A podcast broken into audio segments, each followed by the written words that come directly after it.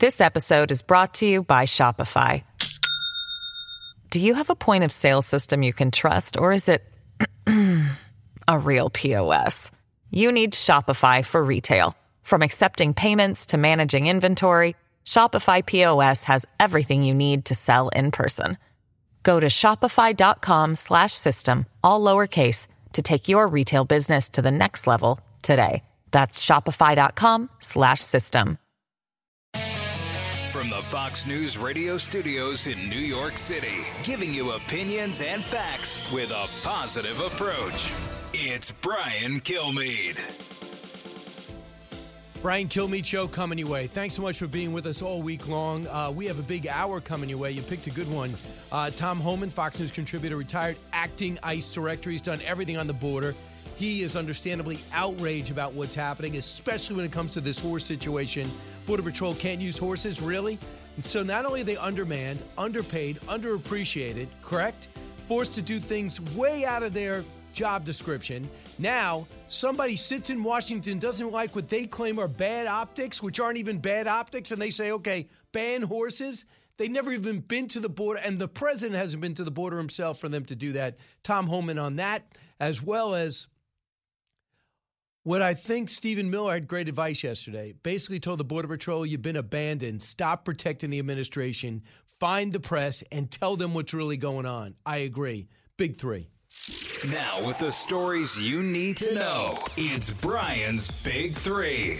Number three. There's been a tremendous amount of criticism of the Biden administration's handling of multiple foreign policy issues recently the chaotic withdrawal from Afghanistan, the border crisis it appears the administration has mismanaged a lot of these issues.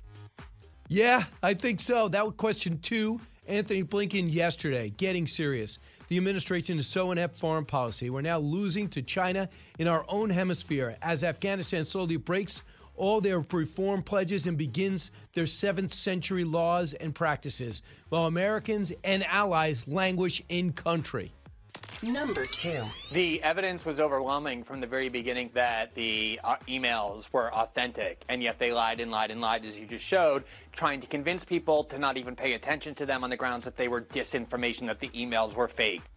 Glenn Greenwald, he got skewered by his own magazine by coming out and talking about how real these Hunter Biden emails were and what it means for the president. Hunter hijinks. It's getting way too real, way too late. New Business Insider now joins Politico now in uncovering and verifying Hunter's wild name trading business deals that could quite possibly directly compromise and involve his dad. Where are those 50 intel officials who swore this was all Russian disinformation from last year? Michael Hayden, Hayden, Leon Panetta, John Brennan, anything? Number one. Incompetence personified at the border. Mixed with flat out mixed with flat out deception and lies. That's how i just describe the haitian bridge surge mess as it becomes clearer that if you come to our southern border barrier you get a get in country free card. This should not stand. So a week ago we had 12000 at the end of the week finished up by 15000 by the weekend. Mostly haitian not from haiti recently, but coming from South America, a lot from Brazil, a lot from Bolivia, who made their way up because word went out on the internet, on Facebook, and on WhatsApp. Now's the time to get to America. And it got so bad, they grounded our drones because we were showing under the bridge how many people were there in squalor. Demanding for access, overwhelming our Border Patrol. They didn't know what to do, so they grounded the drone. We got a helicopter. And then they added more people. And then they had other news networks come down, been forced embarrassed into covering it. And now they're down to the last 2,000. They have to clean it up because Black Lives Matters was there, Al, Al Sharpton was there. They're claiming that the trouble they're having getting in is because they're black. Nothing to do with that at all. So anytime you stop anyone else, we're anti Hispanic as a country. You stop someone from Haiti, you're anti black. Are you kidding me? They put 1,401 Haitian nationals. They got expelled back to Haiti since Sunday.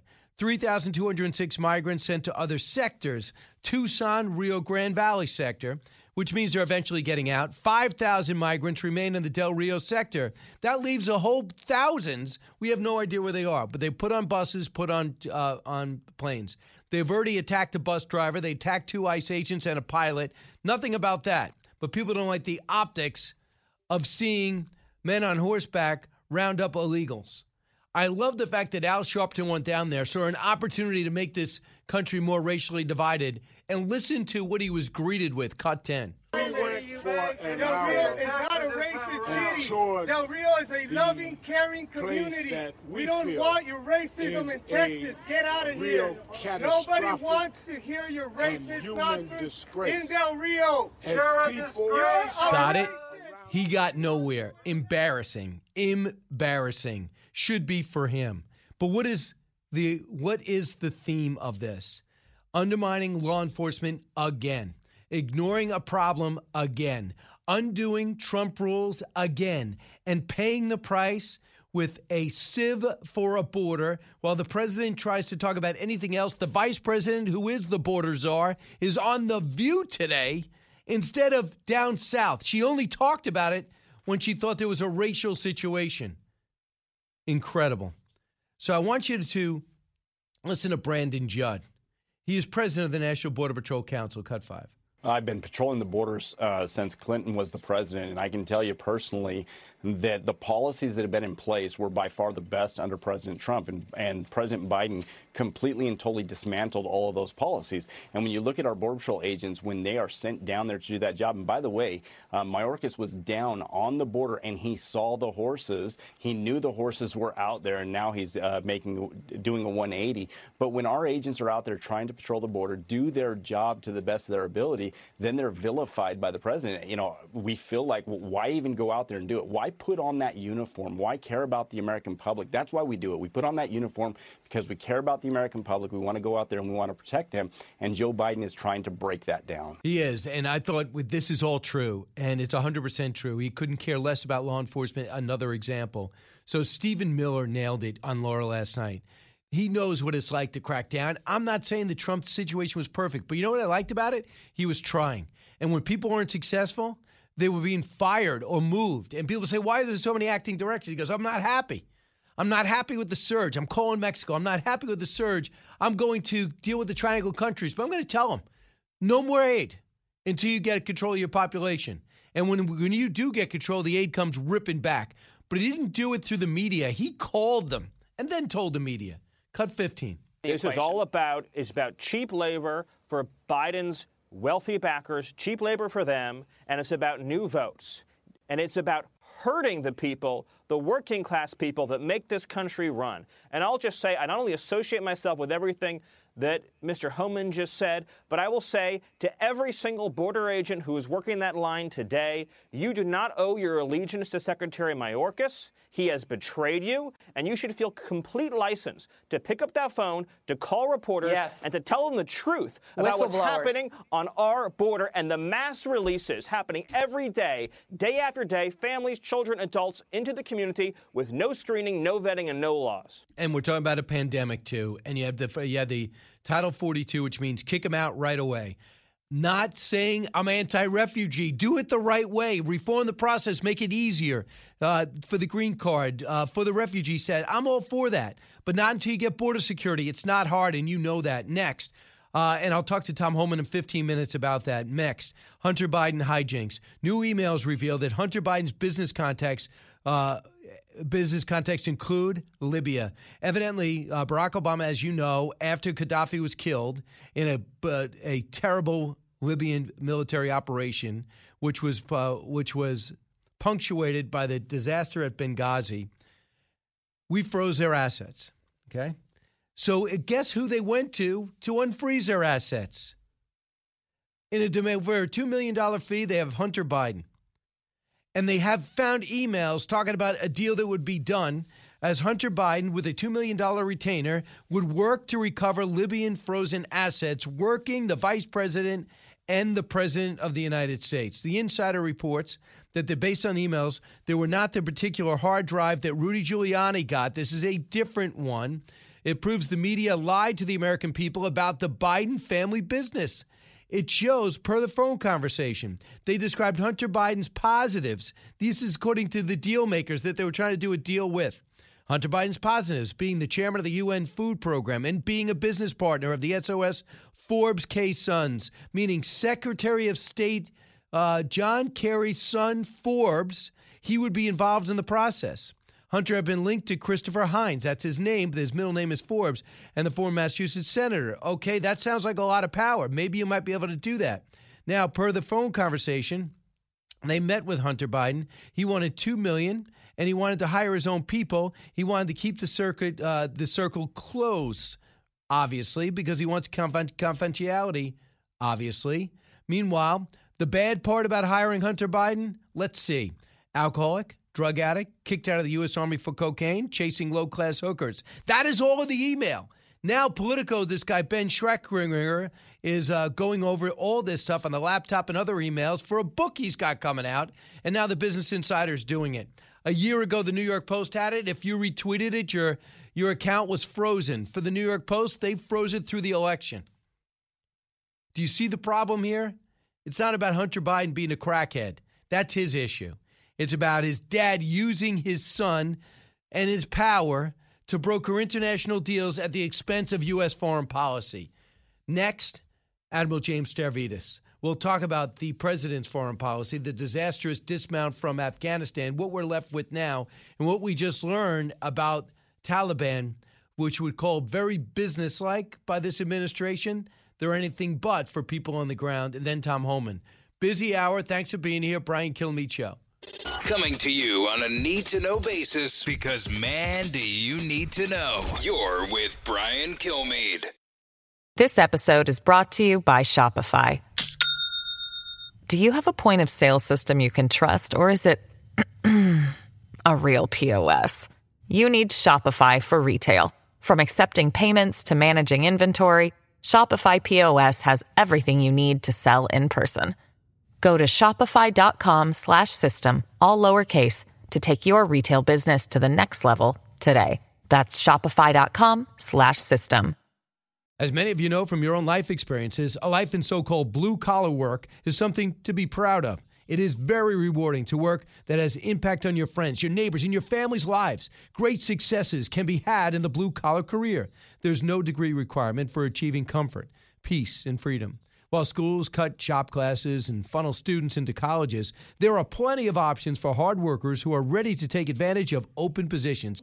Many young people today assume that college is the only way to achieve success in life. That is not true. Let me introduce you to Ken Rusk. Ken spent his younger years digging ditches and working in construction. He never went to college. Instead, he made goals, planned, and worked hard for 30 years. Now, Ken is a successful entrepreneur with multiple businesses and revenue streams.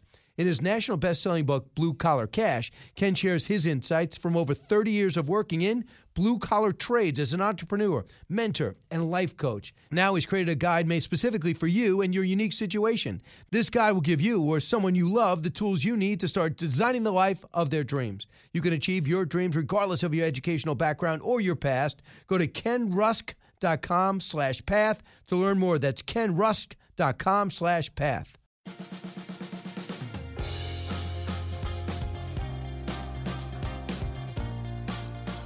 Information you want, truth you demand. This is the Brian Kilmeade Show. Did the Pentagon, as reported, recommend the evacuation of American citizens and Afghan partners in May? What happened to that? Why didn't that take place? And the whole issue surrounding Bagram right. about should have been kept open or not. And then it comes down to the to the proper security of yep. the airport itself um, if Kabul was offered to us, what was the reasoning that we didn't take Kabul, or at least a piece of it, to help better secure right. the airport? Report. And did DOD agree with the president about the deadline of August 31st, even though we would leave thousands of our, our citizens and Afghan partners behind? I mean, all of those things deserve to be explored. And they do, and they will be explored next week. The question is, will General Milley and Secretary of Defense Austin say, "Yeah, if it was my call, I wouldn't have done this. If it was my call, when asked, I wanted four thousand troops. When it was my call, I said, why not gradually close the door? Why totally close the door?" Admiral James Stavridis joins us now. He's been in that position before. 16th Supreme Allied Commander at NATO, currently a member of the Carlyle Group, and author of several bestsellers, including his newest one, 2034, a novel of the next World War. Admiral.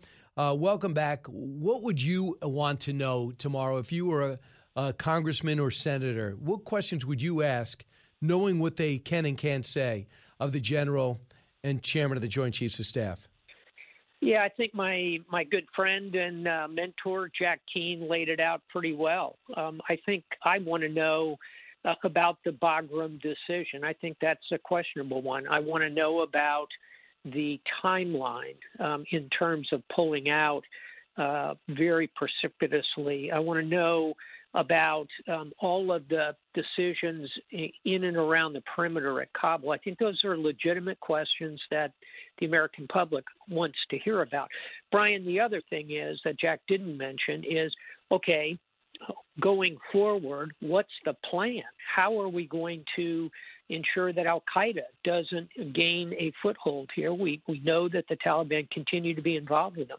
More importantly, even than that, in the immediate uh, moment, is how are we going to get our people out? We still have uh, murky figures, but let's call it 100 plus U.S. citizens probably a couple of hundred green card permanent residents, and thousands of Afghans at risk. So I want to hear about the plans going forward. I think it's going to be a highly anticipated and highly watched hearing. If I'm reading Bob Woodward's book, which was written before the pullout happened, and nobody thinks it was a good idea. Uh, nobody thinks it was executed well, not our allies and not many Americans. But in Bob Woodward's book, it says Secretary Austin was not for this and and General Milley was for four thousand. What do you do? How do you convince the president? Let him know that this could be disastrous. And if you're a military person who was who's who was nominated by the president, do you have an obligation to us to tell us what you recommended, or an obligation to to cover the president's back? I think your obligation is to tell the truth. And I remember many times going up and testifying uh, on Afghanistan, the Balkans, Libya, piracy, all the things that I was charged with as Supreme Allied Commander. And I would testify in front of a wide variety of committees up there, Brian. But the person who always kept me focused, frankly, was John McCain. And John McCain was very clear in the period of time when he was chairman of the Senate Armed Services Committee that we had an obligation as senior military to tell the truth. And I think that's uh, what is absolutely necessary at this moment. And I don't envy uh, General Mark Milley the position he's going to be in, but he's got to tell the truth. Uh, that would that would be refreshing uh, because it's hard to get any candid. Uh, uh, assessment about what's going on. So it's it's. I just think we have to look at this whole relation between civilian control and professional control. For example, I might watch a lot of football, but you don't want me calling the plays on Sunday. I, am pulling for the Giants to win, but I'm not calling the plays because I didn't go to practice all week. I haven't spent 45 years working my way up the ladder. But yet, you are getting the way our civilian control happens non military, unless you're Eisenhower, non military or Bush 41, non military professionals are saying, I want this, this, and this. And you, as a military expert, who on your free time does war games and hangs out with other war professionals has to take it from them. There's something we could do while still keeping civilian control to reorganize this relationship, don't you think? Now, here's what I think on all of these issues, Brian, because it doesn't just apply to military advice. Let's look at COVID. Um, here you've got uh, cadres of scientists and doctors who, who have studied and devoted their lives to these issues um, and they've got to give advice. But at the end of the day, it's the senior elected officials who are going to make the decision. So there's always going to be disconnects. Let's focus back on the military one. I think the key here is. Um, ensuring that all of the leaders, the military, the uniform. Out of the gates and ready to go. Hey, it's Hutton Withrow. Hot Mic is here on the Outkick Network. We've got your afternoon covered with the latest sports discussion, and it's available wherever you find your audio. Daily analysis and news. He is hot. I am Mike. Actually, my name is Chad. His name is Jonathan, but you get the picture. We're going to bring it every single day. Whatever you want to call us, we'll respond to. We just want you to respond to what we're dishing out every day. And while you're here, we hope you subscribe to the podcast, like, subscribe, and share. Foreign leaders have their time in the court. They can come in front of the president. They can uh, describe what they think is right. And by the way, at the moment, we've got a Secretary of Defense who is uh, in the chain with the senior military, who himself is a former general. So I think the military are getting plenty of airtime with the president. The real issue is is the president making the right decisions and listening to his military advisors. And I think in the case of Afghanistan, the answer to that uh, is probably going to come out to be no. He went in a different direction than he was advised to do, and so the accountability for that, Brian, is not um, in changing the system. It's it's called an election. So let's see what happens uh, next week, and let's see how the chips fall in the electoral process. How much that will play remains to be seen. Uh, absolutely. Uh, thanks so much, Admiral. Always great to talk to you. Same here, Brian. Be good. Bye bye. Got it. Uh, Tom Homan's coming up next on what's going on at the border. 1 408 7669 right after that. What President Trump is now rating uh, in terms of approval will really hearten his supporters. Living the Bream is a podcast hosted by Fox News Channel's Shannon Bream, sharing inspirational stories, personal anecdotes, and an insider's perspective on actions and rulings from the High Court. Subscribe and listen now by going to foxnewspodcasts.com. America's listening to Fox News.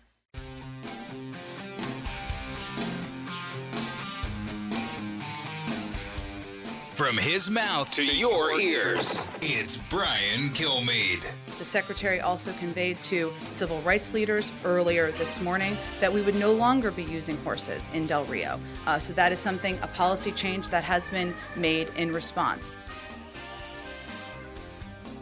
Welcome, uh, welcome back, everyone. It's Brian Kilmeade. Uh, this is Jen Psaki trying to spin her way out of what's happening at the border, and then today blaming Republicans for the lack of policy. I hope the American people are not buying it. I know Tom Homan is not being duped by it. Tom, can you put in perspective how bad things are right now at the border? Well, I can say, look, I started in Border Patrol in 1984, and, and I've, I've enforced immigration law for almost 35 years before I retired. This is the worst I've ever seen it. And that's just about, we've never seen the, the flow like we see right now. The unaccompanied children came across this so far this year is the highest we've ever seen in the history of the United States Border Patrol. Same with family units. And, and what in the image we saw down in Del Rio, where these Haitians had free rein, going back and forth to Mexico, back into the United States, to to, to squat in the, uh, on U.S. land, go back to Mexico, get food and water. That has never happened in the history of the Border Patrol. We've always held the line. And uh, when I saw that, and I, you know, I, I've never seen it, and that's why I'm angry, Brian. I'm, I'm actually angry about the attack on, on on the horse patrol. I've watched that video 20 times. I know what's in the operations manual. I know it's in the training operation instruction for horseback. These officers performed exactly as they're supposed to. The horses performed the same as they're trained to, just like NYPD Horse Patrol and crowd control on New Year's Eve. So these officers are sitting there on the border. They're watching people enter the country illegally, which is a crime. And these are law enforcement officers that enforce that law. They were doing their job. And I see the vice president vilifying them. I see the secretary of Homeland Security on CNN make the following statement I'm appalled that the Border Patrol weaponized horses to attack children. That guy needs to go. That that is for a deputy, for the Secretary of Homeland Security to say that about the men and women who put a gun on their hip every day and defend this nation. It was appalling to me. And, and, and, he knows better, Tom. He knows better, which makes it worse, doesn't he? Because you told me he's experienced. Absolutely. Th- thanks for bringing that up. He was deputy secretary in FY 14 15 when Jeh Johnson was the secretary. I met with Alejandro Mayorkas a hundred times. He knows what causes surges, and he knows how to stop them. We stopped them by building detention centers, holding them, making them see a judge. 90% loss. We put them in an airplane, send them home. The border numbers went down. He knows how to stop it, but he's not detaining them. He's, he's trying to release them as quickly as possible. ICE can't remove them because ICE has been decapitated, and they're being released without even a court date. So he's doing the complete opposite of what he knows works. So he is he is sold out to the progressive left also in, in the White House. So I want you to hear what Jen Psaki told MSNBC an hour ago. Cut one. This needs a longer term fix, and that's why the president proposed an immigration bill his first day in office. Now, we've seen that parts of it were proposed in the reconciliation package that's moving its way through. The parliamentarian considered a piece. Members of the Senate are going to come back with another proposal. But fundamentally, what we need to do here is we need to pass a new immigration law. We need to fix the system over the long term. We've seen a lot of speeches out there uh, by Republicans, by others who are talking about what's happening at the border, being critical. What we haven't seen is a plan proposed. And that's what we really need to do to address this over the long term, uh, even as we're addressing the current situation in Del Rio and at the border as we speak. You're not addressing it, number one. Number two is nothing in the reconciliation bill has anything to do with border security. It has naturalizing between 8 and 14 million illegals, correct? Absolutely. Jen Psaki, another one, gets on TV every day and lies to American people. All they had to do when they took when Joe Biden took office, he had the most secure border in my career, 35 years. It, did President Trump have illegal immigration down 80 percent? That border is more secure than it ever has been. Joe Biden could have come in and just continued the same policies, and we'd have the first secure border in our history, and Joe Biden could take credit for it. But he came in here within two weeks and destroyed the most secure border we ever had on purpose. He said during the campaign he was going to do it, and he and he did it. And that's why we have open borders, and that's why we have this this crisis we currently have. And let me tell you something: women are being 31% of women get raped going through that journey. Children are dying. Border Patrol's saved over 8,000 lives, uh, either kids drowning in the river or being abandoned in the desert. 8,000 lives they saved. These are these are heroes, and and and and, and, and the Democrats are trying to now spin the narrative. Try, let's stop talking about this crisis in Del Rio. Let's attack the men, and- men and women of Patrol and call them racist. And you got people like Al Sharpton running down there. Al Sharpton should stay in New York and, and pay his taxes to the IRS. That's what he should do. He knows nothing about border security. He knows nothing about horse patrol. I talked to five retired chief patrol agents last night and two retired commissioners. All seven said they seen the video. These border patrol agents did exactly as they're trained to do. They did their job. And they did it well. And so there's no reason for the Democrats to attack and call them racist or whipping black people. It's just ridiculous. Well, the thing is, they're now on desk duty as we do an investigation on their actions, and now they can't use horses. And not only that, Brian, the, the, the, the investigation, the IG is going to investigate. They already muddied the waters. The IG reports to the secretary. The secretary's on record saying he was appalled in that, that well, Patrol weaponized horses to attack children. You got the vice president of the United States calling it out. So is it going to be a fair investigation? If you're a special agent ING, are you going to find them innocent when the, the secretary already convicted them, along with the uh, vice president of the United States and, and half of Congress? Th- th- I, I don't think this investigation be fair. And if they don't find these officers innocent, then it, this whole world is, uh, world is upside down when the heroes, the good guys, all of a sudden call the bad guys, and the bad guys are all of a sudden the victims. The, I, I'm in, we're in a place right now I've never seen in my career. Under this administration, under this administration, and under the uh, uh, Democratic controlled Congress, you're innocent until proven guilty, unless you wear a uniform. So true, uh, sadly. Uh, so far, a couple of things. We understand that there was 1,400 Haitian nationals expelled back to Haiti, 3,200 migrants sent to other sectors. One was Tucson, the other, I think, Rio Grande Valley.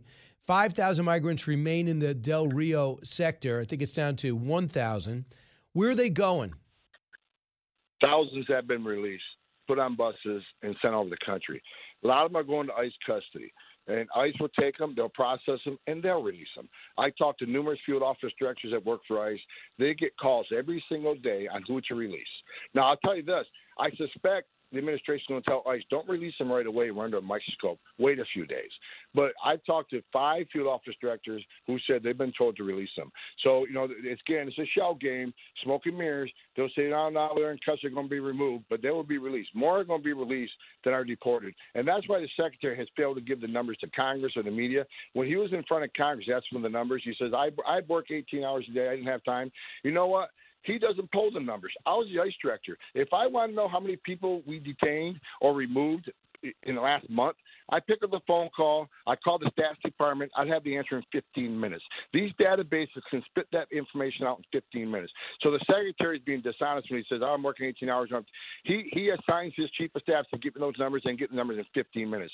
They're hiding the numbers. They don't want to admit how many they've released because he stood on that podium and said, "Don't come because you'll be deported." He lied against the American people because most are being released. So I want you to hear this exchange and give me your assessment. Cut two.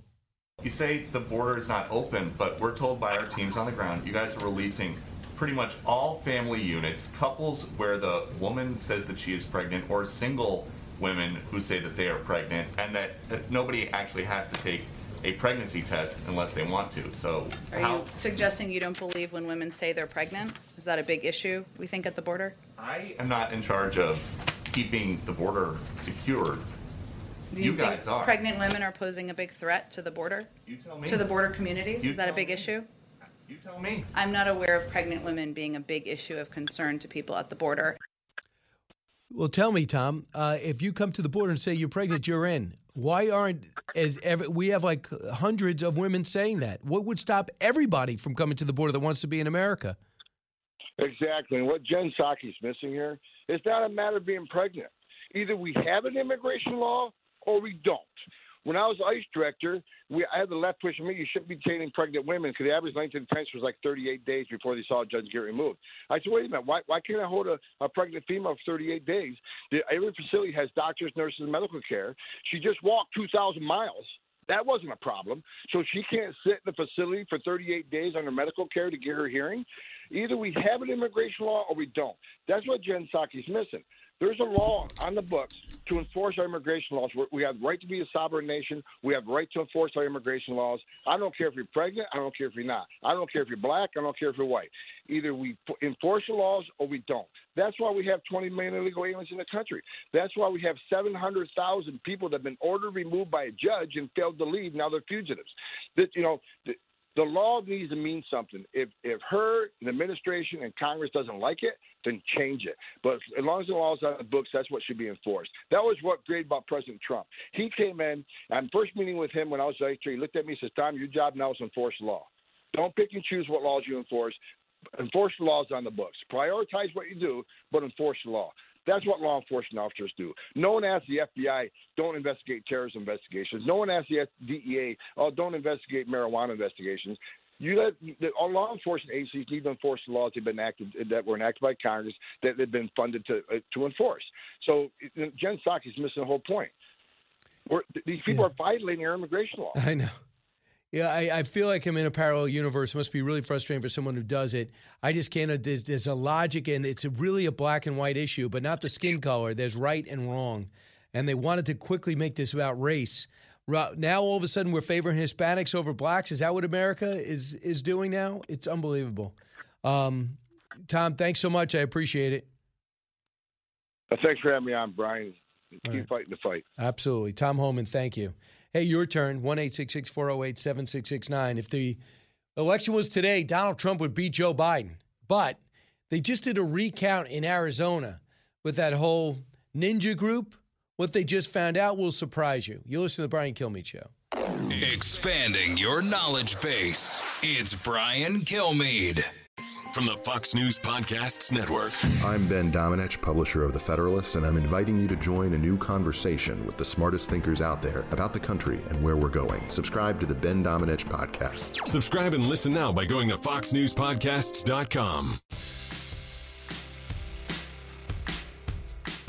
A talk show that's real. This is the Brian Kilmeade Show. A booster shot for older people. Now you're going to have people in Hollywood lying about their age in the opposite direction. They'll be like, I'm 29, but I can play 72. Uh, that is James Corden. A, a moment of lightness that's apolitical, perhaps, fresh off his contribution to global warming and fighting against it. And if you want someone fighting against climate change, you want Stephen Colbert, Jimmy Kimmel, James Corden. Who else do they have? Seth Meyers, Samantha Bee, uh, the guy from The Daily Show, which took the summer off and no one cared because he gets Emmy Awards, but it's a terrible show. He's not funny. Uh, and that's an interesting thing. Well, Greg Gutfeld's number one was not asked. I do not know if he feels insulted about that. But here's what I'm talking about. Uh, President Biden's approval rating is now more negative than positive. In July, it was at 55%. Now it's at 44%. Disapproval was at 43% in July. Now it's at 53%. That's unbelievable. Donald Trump beats him by two points on approval, disapproval. This despite the fact that they're still doing the January 6th thing as if that uh, that is the only thing that ever happened. They're going to be more subpoenas, and they're going to fight the subpoenas, and this will go on and give Anderson Cooper and Jake Tapper something to talk about and act really concerned about because they have nothing. They don't, and I'm so glad that Donald Trump doesn't have social media. They can't jump on Trump except for January 6th.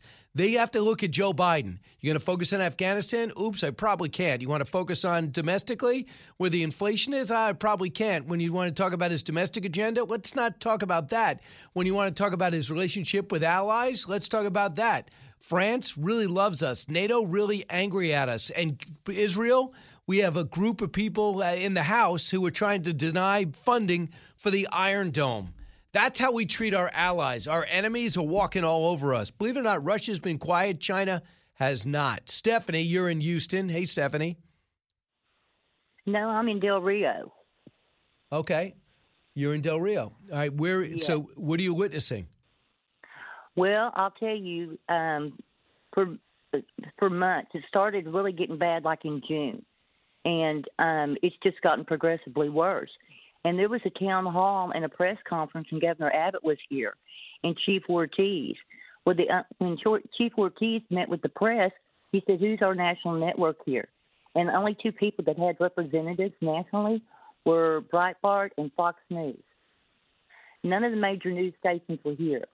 And when it started really getting bad, I started contacting my um, network affiliates that, for our local news that comes out of San Antonio. And I asked, I started, and I kept at it. Do you have Do you have reporters down here? How come you don't have reporters down here? This is a national story. But the Al Sharpton thing set people off. Set them off. All right. What was who was yelling there? Were you there? Because I could not see reversal. All I heard was yelling you couldn't it's difficult to get down there and you're not real sure where they're going and the traffic is so controlled with all the law enforcement. And like today but i did go uh, because i don't live far from the air, airport. I mean we're talking this is not three miles from my house where al sharpton was. In fact let's and hear it. for the, those who, who missed it al sharpton wanted to hold a press conference and talk about i guess how joe biden doesn't like black people? I don't know. Cut 10 they went for an Del hour. Rio is not a racist city. Del Rio is a loving, caring community. That we, we don't want your racism in Texas. Get out of here. Nobody wants to hear your racist nonsense in Del Rio. As people You're a racist. Nobody wants you in Texas. You got it. Uh, I would say it didn't go well. Now they evidently one of the, part of the reason they're looking to scramble to get rid of uh, all the Haitians that are underneath the bridge is because there's a Black Lives Matter protest scheduled for today and over the weekend, and they said we got to stop this. So they are. So they moved on. Ted Cruz has a challenge. Cut eleven. Every Democrat who stood up and lamented kids in cages. Representative Ocasio Cortez has a famous photo of her grasping her head by the kids in cages. Well, I'm going to give a simple challenge for Representative Ocasio Cortez and for every Democrat in this body go see the Biden cages with your own eyes. She won't, and it's a lot worse, and it's a moving target. What I think is terrible is they're putting a lot of these kids and people on military bases because there's not media access to them. It is so wrong, and it is going to be ineffective in the long run. I hear these kids, people going crazy because they're not seeing anything, they're not doing anything, they're just wallowing. Another big story is the Hunter Biden story. Hunter Biden, again, has been linked to another series of emails, Business Insider as well as Politico. One of those reporters is writing a big book on it. It's not just the emails at that uh, computer repair place in Delaware. This is other emails, and they've been verified. And we know they were verified. Listen to Tucker Carlson's monologue last night, cut 17. They all knew it was true at the time. They knew within hours of the first New York Post story that, that really was the contents of Hunter Biden's laptop. Everybody knew it. Everybody, especially Joe Biden. His texts and emails were all over the laptop. Of course, he knew they were real. He wrote them. But the media lied on his behalf. Then Biden got elected because they covered for him. And now that he is president, they can admit, in fact, it's all true. Too late. It's true. Politico finally got around to confirming that every bit of the New York Post reporting on Hunter Biden's laptop was absolutely accurate. It wasn't Russian disinformation, it was totally real. I wanted to see the first time. Leon Panetta seems to be a reasonable guy a lot of times, but and he comes on our network most of the time with Neil Cavuto. He's got to be asked about this. Why did you sign off as one of the 50 intelligence professionals, as former CIA director, and say this was Russian disinformation?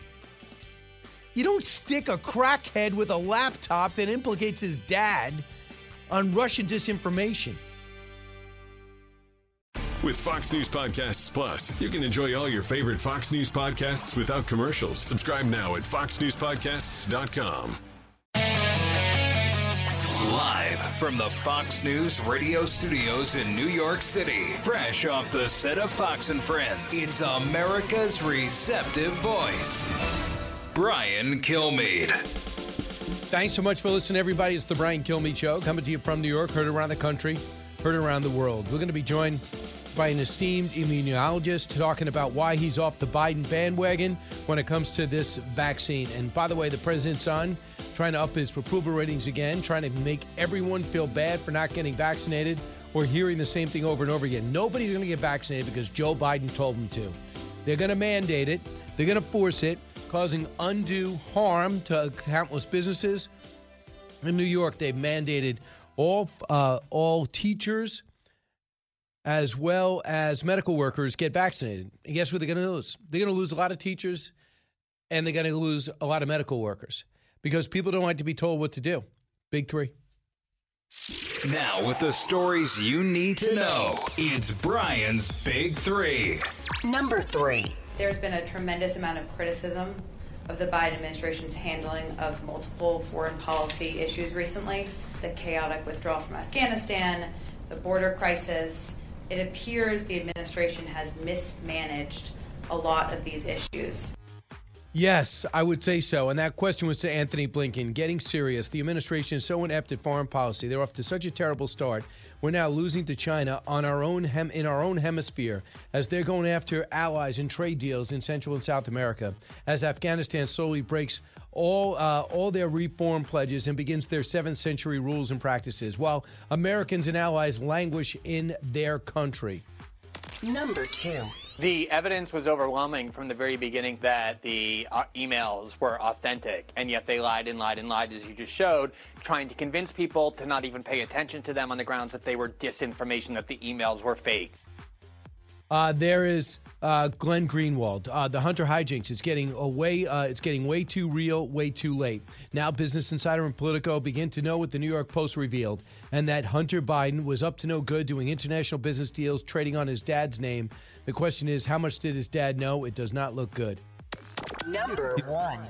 We've seen a lot of speeches out there by Republicans, by others who are talking about what's happening at the border, being critical. What we haven't seen is a plan proposed. And that's what we really need to do to address this over the long term, even as we're addressing the current situation in Del Rio and at the border as we speak.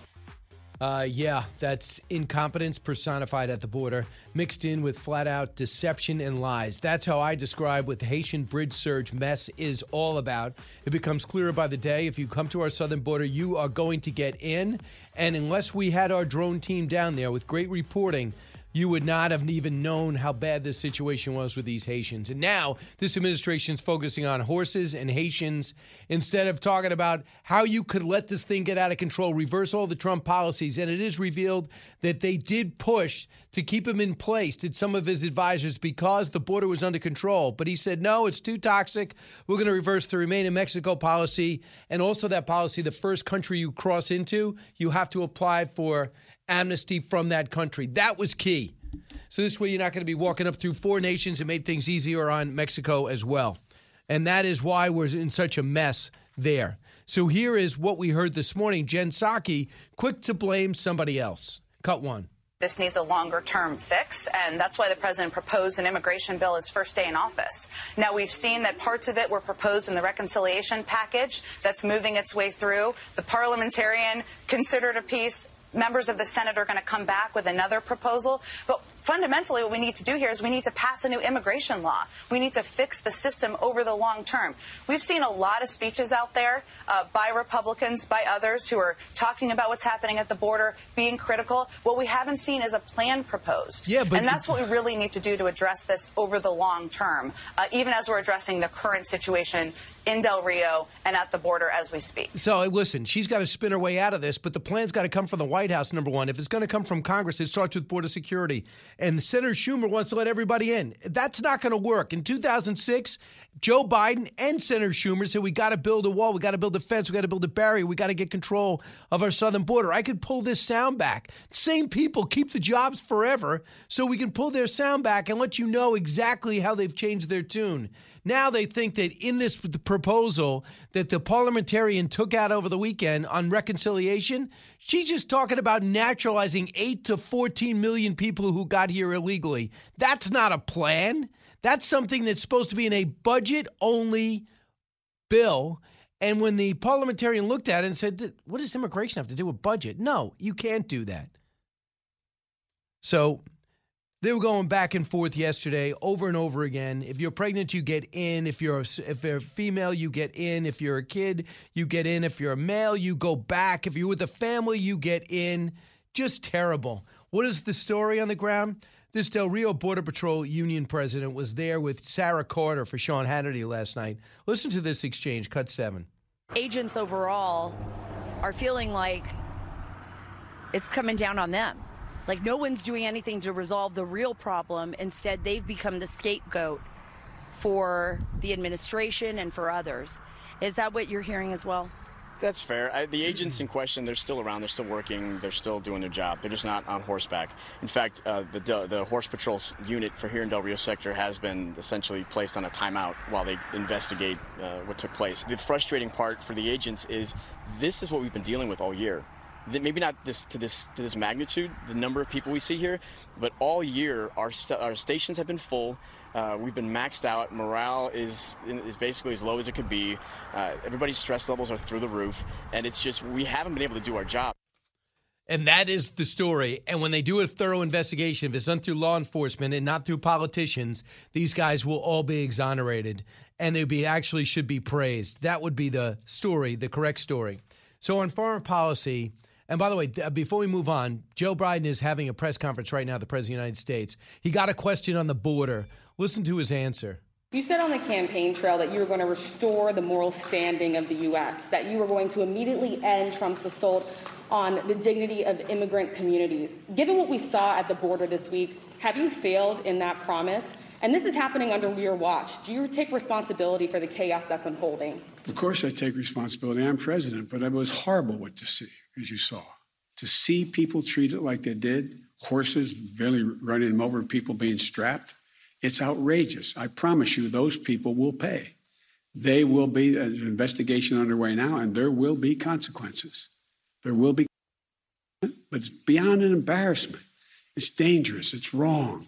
It sends the wrong message around the world. It sends the wrong message at home. It's simply not who we are. Okay. Number one, Know what the wrong message is? 15,000 Haitians under a bridge in 120 degree temperatures because you have not made it clear and your borders are known as a vice president has not made it clear. Don't come, you're not going to get in. You make these speeches to us. We already know that the way it should be. But we know you have no enforcement. And nobody was being strapped, nobody was touched. And if he actually took some time to be a responsible president, he would have looked for himself and not quickly jumped on the other side of a law enforcement issue again. How any cop or firefighter could vote for him and family member vote for a Democrat the way they're currently constituted outside of Joe Manchin, who said some positive things about law enforcement that I know of, is beyond me. It's like you don't like your people that uh, that do your job. So quick thing as I pivot and we continue to watch him take uh, questions uh, from uh, from press. If when we get a good one, we will bring it to you. On foreign policy, what a disaster he's been. For example, in France, top U.S. diplomat speaking to reporters the UN General Assembly said that they had met with French uh, minister, his counterpart, on, and they tried to mend fences after the Australian uh, nuclear missile, nuclear submarine deal that cost them maybe $100 billion. On the Iran deal, it's been a total disaster. I don't want them to go back into the deal, but they wanted to. Iran is not budging, they are stalling, and they continue to move forward on their nuclear capabilities and their nuclear weapons program, which they deny they have, but our surveillance shows they're doing it. The Biden administration on the world stage tarnished precipitously, maybe forever, after the way they left Afghanistan, the lack of communication with NATO, and the fact that we still have people behind enemy lines, and so does NATO and people that helped us out, which is a bad message. Should we want to work out, work with anybody else around the world? Then we look at what's going on with China. You could not have more of a disaster. Josh Rogin outlined it wonderfully today in his Washington Post column. He says the problem in China's actions don't match President Xi's words. The Chinese government has responded to the Biden foreign policies team's repeated outreach attempts with antagonism. I'll give you an example. White House press secretary, excuse me, Secretary of State, uh, Deputy Secretary of State Wendy Sherman visited China to establish working level ties. Chinese authorities just spent the whole time criticizing the U.S. in a news release. Beijing used former Secretary of State John Kerry's repeated trips to China to send a clear signal that China will not cooperate on climate change. They made him do a Zoom call with some deputy, and, and even though he was in China, there to have a one on one meeting when they met with the president of the Taliban, but they wouldn't meet with the former Secretary of State. And meanwhile, diplomatic failures have also hurt because President Biden picked the phone, talked to President Xi, and nothing at all has changed. Antony Blinken got blasted in Anchorage, was told we no longer have the moral standard. Now we've begun to compromise our integrity and beliefs. For example, President, promise, uh, President Biden promises to press China, allowing a real investigation to the origin of the virus. They have quietly shelved that idea of pressuring China to find the origin of the virus. Blinken has softened his tone on Hong Kong and the protests. Since then, we don't even bring it up. And meanwhile, the Justice Department has dropped cases against Chinese researchers indicted for concealing their links to the Chinese military. So we're giving in and it's showing the antagonism works and intimidated. We're the economic superpower. We're being approached and breached by China, and we look nothing but weak. When we come back, I'll take your calls 1 408 7669 and bring you more of the highlights as President Biden continues to take some questions. Diving deep into today's top stories, it's Brian Kilmeade. New from the Fox News Podcasts Network. My name is Kennedy, and welcome to my podcast, which will, I humbly say, single handedly save the world. You're welcome. It's Kennedy Saves the World. Subscribe and listen now by going to FoxNewsPodcasts.com. A radio show like no other. It's Brian Kilmeade. Del Rio is not a racist city. Del Rio is a loving, caring community. We don't want your racism in Texas. Get out of here. Nobody wants to hear your racist nonsense in Del Rio. You ever call a press conference and everyone scream at the same time? Well, that's exactly what happened to Al Sharpton. He went down to the border. Please tell me what he accomplished. Was anything worthwhile? Today is Black Lives Matter, and the administration's so scared about it, they got rid of 15,000 Haitians in about 48 hours. We don't know where they are, but we know that Joe Biden went out of his way to condemn what he said was horrible pictures that make us look bad around the world as uh, Border Patrol agents on horses whipped people. Not true. He made no effort to find out the truth. And of everything going on as commander in chief, why wouldn't you be more responsible about that? Because I'll answer because it scores when it comes to race. Race scores with his base. Geraldo Rivera joins us now, uh, Fox News correspondent at large, author of The Geraldo Show. You see him all over the channel. Uh, Geraldo, uh, do you think and that, friend of Brian. Right, absolutely. Do you think Al Sharpton's happy he went down to Texas today? I was surprised Al wasn't on a horse. He would have uh, completed the, uh, the saga. Al on a horse. You know, I, I I remember putting Al when he was a, a lot chubbier on with Ann Coulter. They used to be regulars on my CNBC show. I, I always delighted in uh, in that pairing, Ann Coulter and Al Sharpton. I think that the situation uh, that they flocked to the border to uh, uh, to exploit or or to uh, alleviate or mitigate. Uh, take your take your pick. Uh, now that they have dispersed all of the migrants that were under that bridge in that squalid camp in Del Rio, Yeah. uh, it, and and it, what worries me, Brian, about your tone, and you know I love you, and I'm a, the biggest fan of yours. Uh, you make it sound as if uh, these, uh, uh, you know, these these disease-carrying uh, ne'er do wells are now uh, set loose in our country. You paint a picture that I think is way, it's it's it's overreacting. Uh, Haitians ha- you know, get screwed in uh, immigration. They don't get asylum, unlike the Cubans, uh, but they manage to get here. There's over a million Haitians in the United States, 150,000 here in New York City. Uh, they become entrepreneurs, they business people. They uh, Right, you know, and they have, and uh, they shouldn't do it the right they way. buy houses. They shouldn't do it the right way. They shouldn't apply for asylum I, the right I way. I don't think. I, I, you know, you make an excellent point. There's no, there's no coming back. I mean, I can't uh, I counter that argument that everyone should come in the right way. Uh, the problem is when the quota is tiny and the need is so great. Remember, I was in Haiti uh, with you and uh, uh, you remotely. I, I for Fox and Friends. I was there in 2010 for that horrible earthquake that killed hundreds and devastated, even collapsed the presidential uh, palace in Haiti. It's it's been downhill ever since for Haiti. They're the poorest nation in the hemisphere. Uh, they're desperate. Their president was just assassinated uh, in a coup attempt. uh, you know, they, but Geraldo, they are, I'll, I'll broaden it out, make it easier. It, if it was just Haiti under a bridge, 15th, that there would be no issue. It would be a one day story. But this has been an eight month story of a massive surge at the border. And it's nothing to do with the color of their skin or their heritage. It's just the way you do it. And the people that are being vilified now are the border agents who are underpaid, underappreciated, and overworked. You know that I again, I'm at the airport. If you hear noise in the background, uh, that is also true. And I'm a big fan of all of our uniformed services. And the Border Patrol doesn't deserve the vilification that they are getting. Uh, whoever had the horses uh, idea was uh, was dopey because it. Uh, how could you not know it was going to be a, a horrible visual? And no one can deny that it's a horrible visual, whether they use a lariat or a whip or a rein or a, you know uh, whether it was twirling or you know it's a, it, it looks bad. It looked you got these. these Did it, look- uh, did it know, look uh, worse in the the 15,000 in lean carrying tos? stuff like- Geraldo, did it look worse than the 15,000 in lean twos? That's what he wants to talk about. He wants to talk about how he assumed, never made the effort to call, how he assumed law enforcement did the wrong thing. I've never I've never had to deal have a, a horse go across a river. But there were reins hitting the horse, not one person got hit by a rein.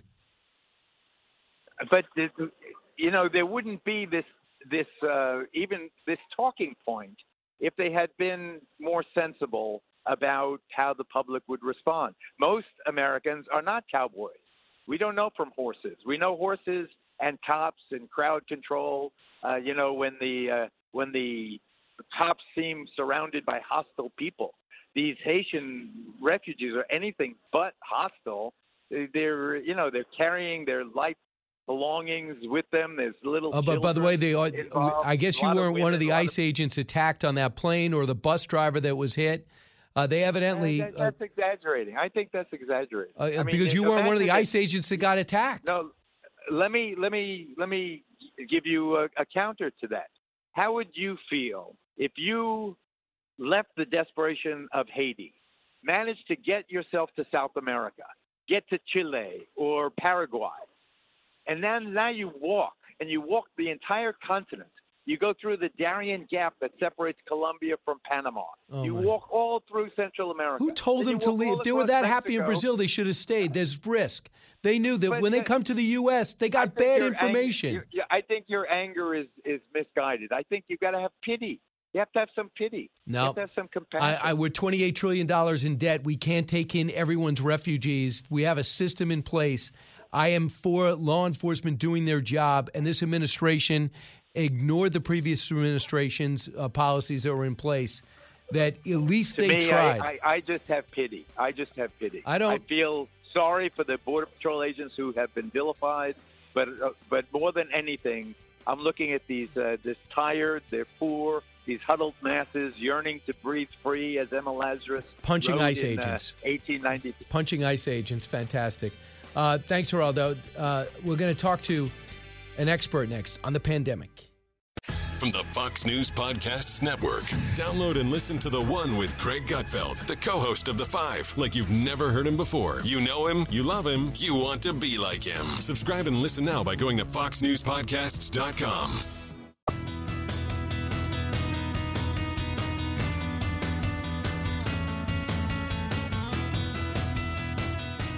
The more you listen, the more you'll know. It's Brian Kilmeade. I'm not denying at all that people who get infected and recover have a considerable degree of immunity. We also know, and I think we should not let this pass without saying it, that when you get infected and recover, A, you get a good degree of immunity, but B, when you get vaccinated, you dramatically increase that protection, which is something that's really quite good. Dr. Hooman Noorchashm joins us right now. Uh, he's an MD, PhD, and immu- immunologist. And uh, he sees what goes on right now. We are in desperate need of expertise without a political uh, axe to grind. And, uh, Doctor, welcome to the Brian Kilmeade Show. Hey, good morning, Brian. Thanks for having me. Hey, uh, first off, on this, uh, there's so many revelations, so many things in and around this pandemic. Do you believe we're leveling off now when it comes to the Delta variant? Well, uh, you know, I, look, I think uh, it's it's kind of a tough question to answer because I, I, I do think that we have probably about 30% of our population still that's uh, not immune. And really, as, as I've said before to, to you and, and to a couple other folks, is is that the Achilles heel of this pandemic is immunity. And if you know the the more of the population is immune, um, the, the more likely it is that we'll, we'll kick, kick this thing in the bucket. So, with, with about 30% of America still unimmune, I suspect that um, this winter, as the furnaces go on and it starts to get a little colder, um, we're probably going to see uh, a surge, especially with this Delta variant. I, I do think the Delta variant's real in terms of its, uh, you know, increased transmissibility compared to the prior iterations. So, you know, it may be a little bit of a tough winter. Where do you stand with natural immunity? Uh, well, you know, I, look, I think natural immunity is is as I've, as you and I have discussed before is is uh, it, it, basically the mother of all vaccinations, as Dr. Fauci himself has said in the past. You know, so the, look, the reason why we know and Operation Warp Speed knew that um, this vaccine is going to be very highly likely to be effective was that natural infection itself was effective. In fact, there, there, you know, there are viral infections like the HIV virus infection, for example, where a natural infection does not protect you from subsequent infection. That's not the case with COVID. You know, with COVID, Operation Warp Speed very quickly knew that the vaccine would work because natural infection itself would work, right? So, um, you know, I, I think. Uh, uh, I don't know if that answers your question, but basically we have, you know, one of the most unprecedented aspects of this this pandemic is that we have about a 20 to 30 percent of our population already naturally uh, immune and infected.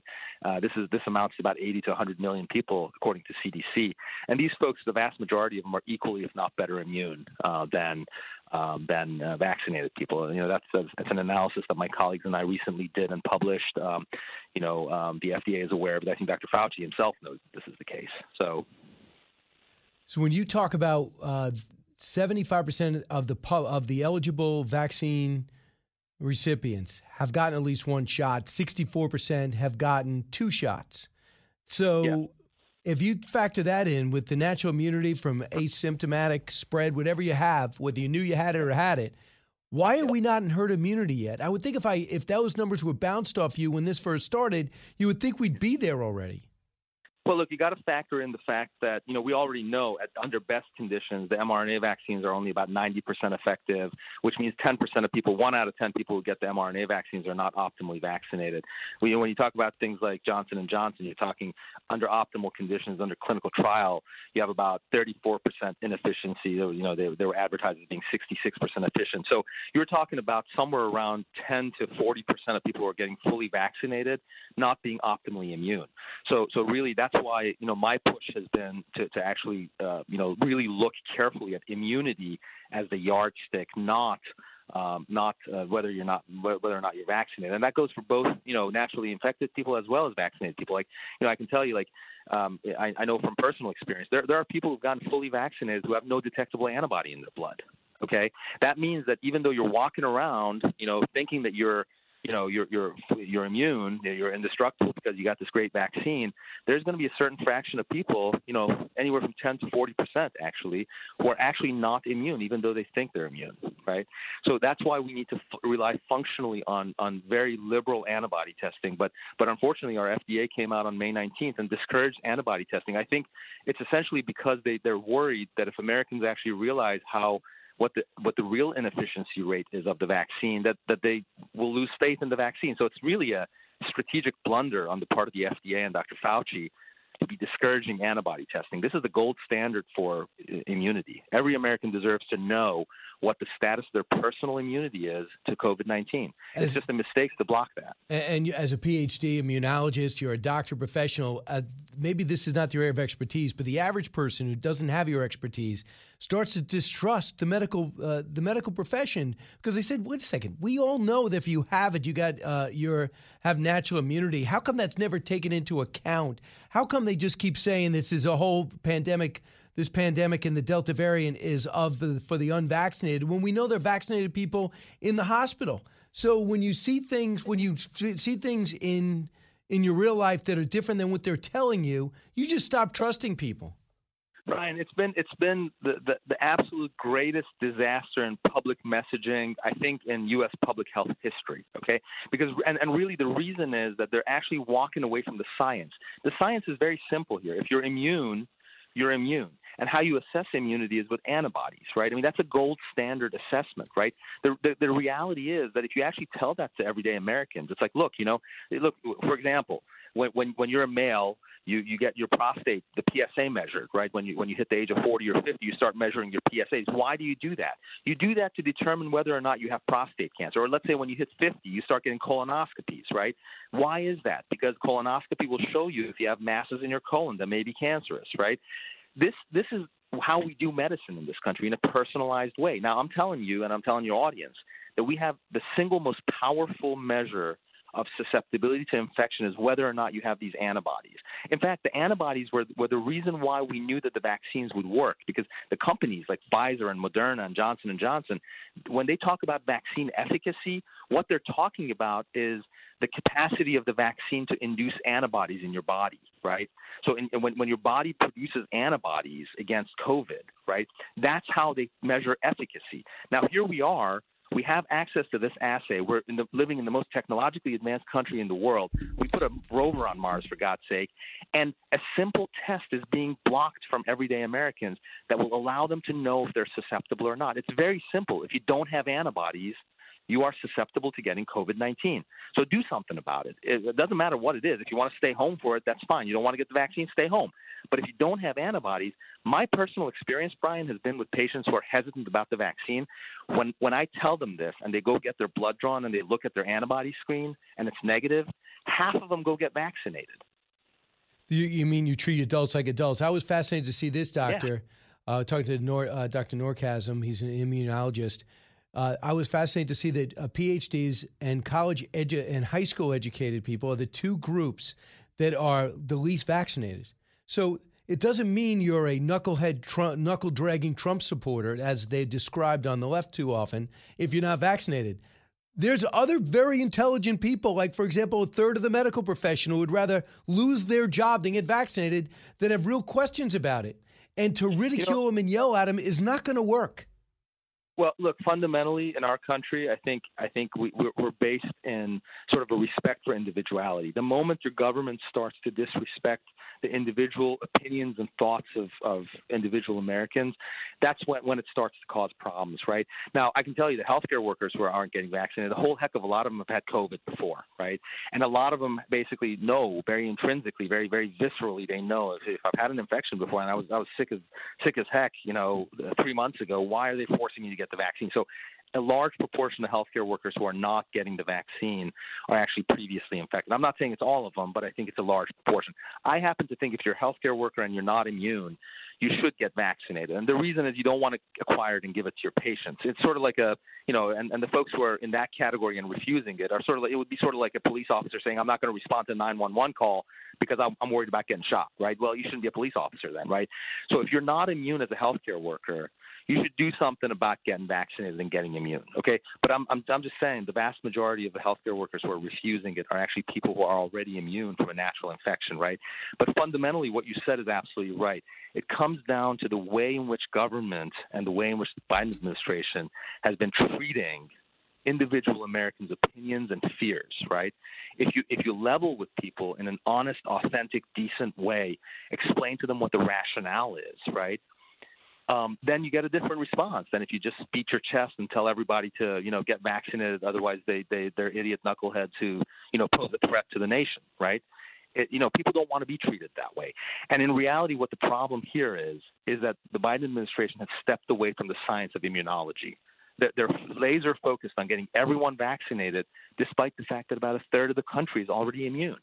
This doesn't make any sense. And we never talk about therapeutics, but one of the quotes you had is the president and the White House are irreversibly breaking America. And he used an analogy. He said on 9 11, every American understood what happened, they understood who the cause. The result was massive unity.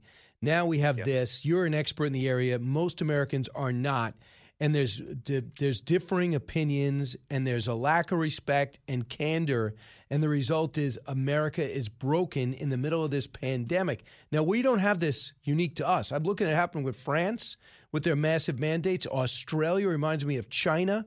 I get it. You know, if there's one case in New Zealand, they lock down the entire country. That isn't accurate either. But just looking at America, you go on to say you regret voting for President Biden. You thought you'd get something different. That's right. I, I did, and, and it, was, it was a, it was a dramatic mistake. I, you know, my, my major criticism of President Trump wasn't his policies. I think I think President Trump had some some um, you know on target policies when it came to the southern border, when it came to the Middle East, you know, when it came to monetary policy.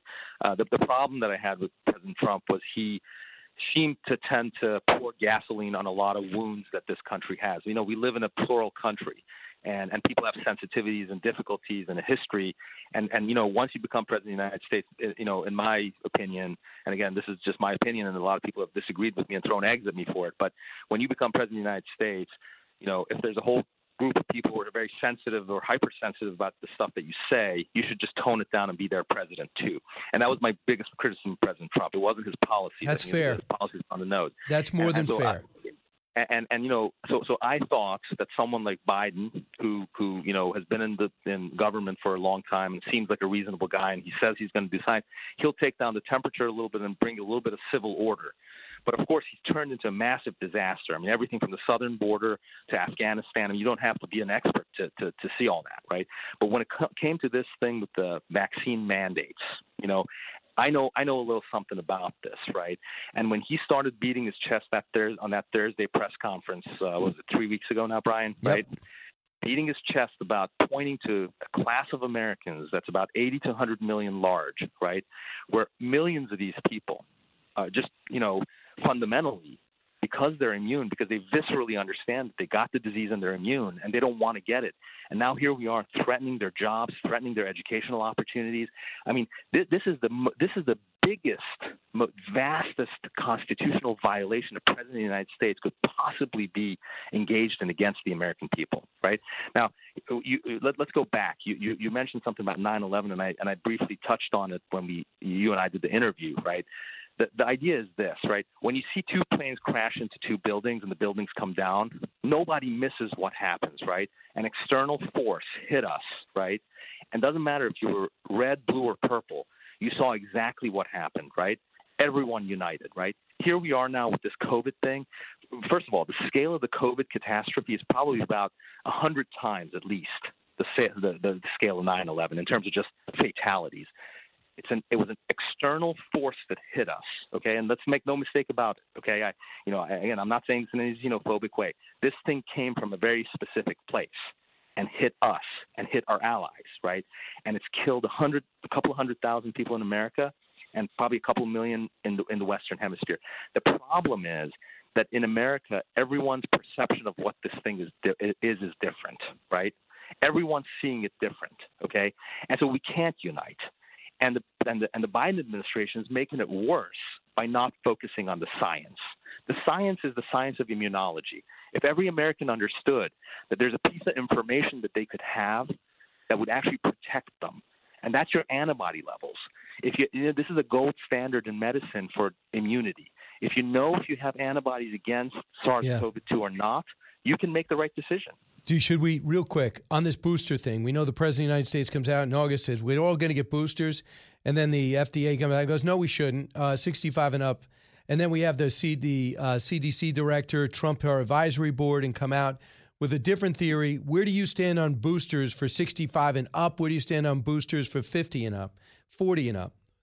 So, so look, uh, I mean, I think, I think, again, if you implement one size fits all to, in any way, I think you're going to make a mistake. The, the, issue is immunity. Look, I have a, I have my parents who are in their in close to 80 years old. Okay, they got vaccinated back in February, and they have a, they still have a very high level of antibody. Now, I have a friend who's also 80 years old, got a Moderna shot. Yesterday, he calls me up and he says, "Hey, doc, I got, I got my antibody result. What do you think about that?" He's got a very low level. He got the same antibody as my parents at the same time. His levels are really low. So he should get boosted. But I'm not going to boost get my parents boosted because I know their level of antibody is stable, right? So again, it we, comes down to the yeah. idea of we, we can't just say, okay, we're just going to boost everybody above 65 and forget about the 40 year old whose antibody whose vaccine didn't work for him. You know? Gotcha, doctor. It, again, I have to leave it there, but that makes a lot of sense. And sure. you did an antibody test. They don't want to give us that. I don't know why. If they're costly, uh, Dr. Noorchashm, immunologist, PhD, MD, extremely critical of the public health system right now as it relates to this pandemic. Thanks so much, doctor. Brian, thanks for having me, man. You got it. Important. Uh, important. He's taught. He's an immunologist. That's his profession. He says, "Why are we not getting? Why are we not getting antibody tests?" Back in a moment. Challenging conventional thought and wisdom. You're with Brian Kilmeade. Fox Nation Presents podcasts Women of the Bible Speak. I'm Shannon Bream, host of Fox News at Night and author of the new book, Women of the Bible Speak The Wisdom of 16 Women and Their Lessons for Today. Subscribe now on Apple Podcasts, Spotify, FoxNewsPodcast.com, or wherever you download your podcasts.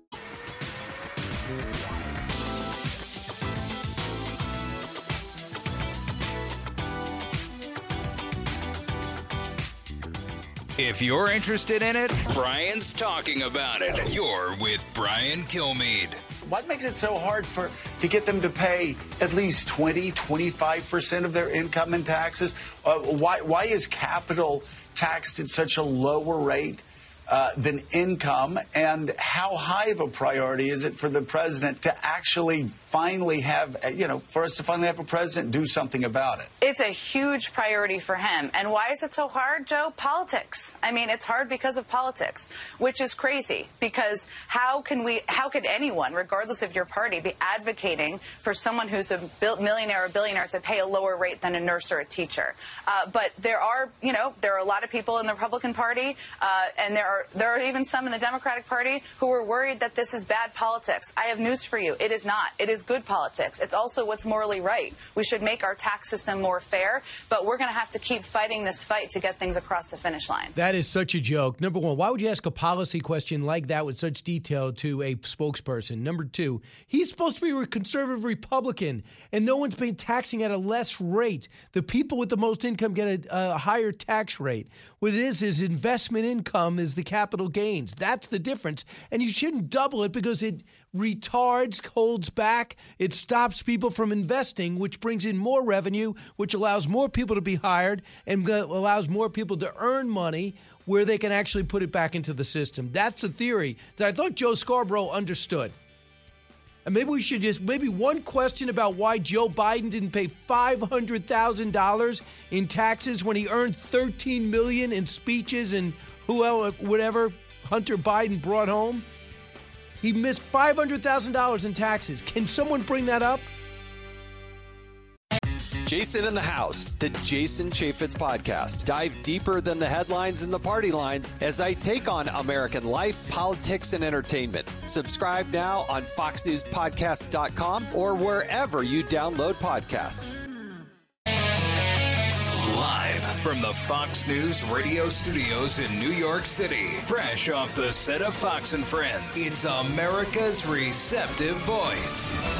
Brian Kilmeade. Thanks so much for listening, everybody. It's the Brian Kilmeade Show. Shannon Bream at the top of the hour, and we're going to talk to Lieutenant Colonel, now retired Scott Mann, who put together Operation Task Force Pineapple, doing the best we can, he can, to get our people out of Afghanistan. He's retired Green Beret. He's got Navy SEALs, diplomats, reporters uh, experts in evacuations working with him. Uh, and now the Defense Department, they say, is helping him out. He's going to give us the latest because I know a lot of you care. So let's get to the big three. Now, with the stories you need to know, it's Brian's Big Three. Number three. There's been a tremendous amount of criticism of the Biden administration's handling of multiple foreign policy issues recently the chaotic withdrawal from Afghanistan, the border crisis. It appears the administration has mismanaged a lot of these issues. Yes, that was a question to Secretary of State Antony Blinken, uh, which left him startled. Getting serious. The administration so inept at foreign policy, we're now losing to China in our own hemisphere. Afghanistan slowly breaks all their reform pledges and begins their seventh century rules and practices, while Americans and allies languish uh, in our country. Number two. The evidence was overwhelming from the very beginning that the uh, emails were authentic, and yet they lied and lied and lied, as you just showed, trying to convince people to not even pay attention to them on the grounds that they were disinformation, that the emails were fake. Amazing, uh, but that's true. The Hunter hijinks. It's getting way too real a year too late. Now, Business Insider joins Plot, uh, Politico in uncovering and verifying Hunter's wild name trading business deals. We'll bring you the latest. Number one. We've seen a lot of speeches out there by Republicans, by others who are talking about what's happening at the border, being critical. What we haven't seen is a plan proposed. And that's what we really need to do to address this over the long term, even as we're addressing the current situation in Del Rio and at the border as we speak. Yeah, we need a plan proposed. How about it starts with border security? Are you new to are you new to the neighborhood? Incompetence personified at the border, mixed with flat out deception and lies. That's how I describe the Haitian bridge surge mess as it becomes clearer that if you come to our southern border, you get a get in country free card. Uh, this cannot stand. Shannon Bream joins us now, Fox News legal correspondent, anchor of a great show, uh, Fox News at night. Uh, Shannon, welcome back. Good morning, Brian. Where do they all go, Shannon? Why are we down to just a few thousand? Last uh, last week we were talking fifteen thousand. Yeah, well, I mean that's a good question, and and Peter Doocy, uh, to his ever credit, is always pushing at the White House, saying like, listen, you're telling us to go to DHS, they're telling us to go to another place. Like, can you guys not just give us a number? It's like you know, Tom Homan was on our air yesterday, uh, former acting ICE director, who said, listen, we spend millions of dollars on these data systems and tracking. If I needed to know something, I call somebody up and say like, hey, what are the numbers from last month? And I have an answer in 15 minutes. I mean, his argument is that they know, and it's not good, so they don't want to tell us. Absolutely. Here's a little um, of uh, Jen Psaki yesterday at the border. Cut one.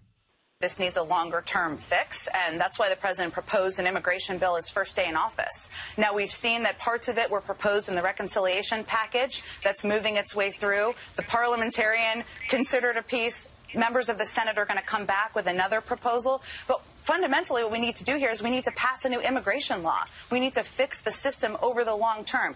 We've seen a lot of speeches out there uh, by Republicans, by others who are talking about what's happening at the border, being critical. What we haven't seen is a plan proposed. And that's what we really need to do to address this over the long term, uh, even as we're addressing the current situation in Del Rio and at the border as we speak. Yeah, but it's not just in Del Rio. It's Tucson. It's all throughout New Mexico. It's all throughout Arizona, but no place worse than Texas. And that was heard today in an interview setting, Shannon. So she wants something comprehensive. Forget it. That's going to take months. They don't. They don't have days.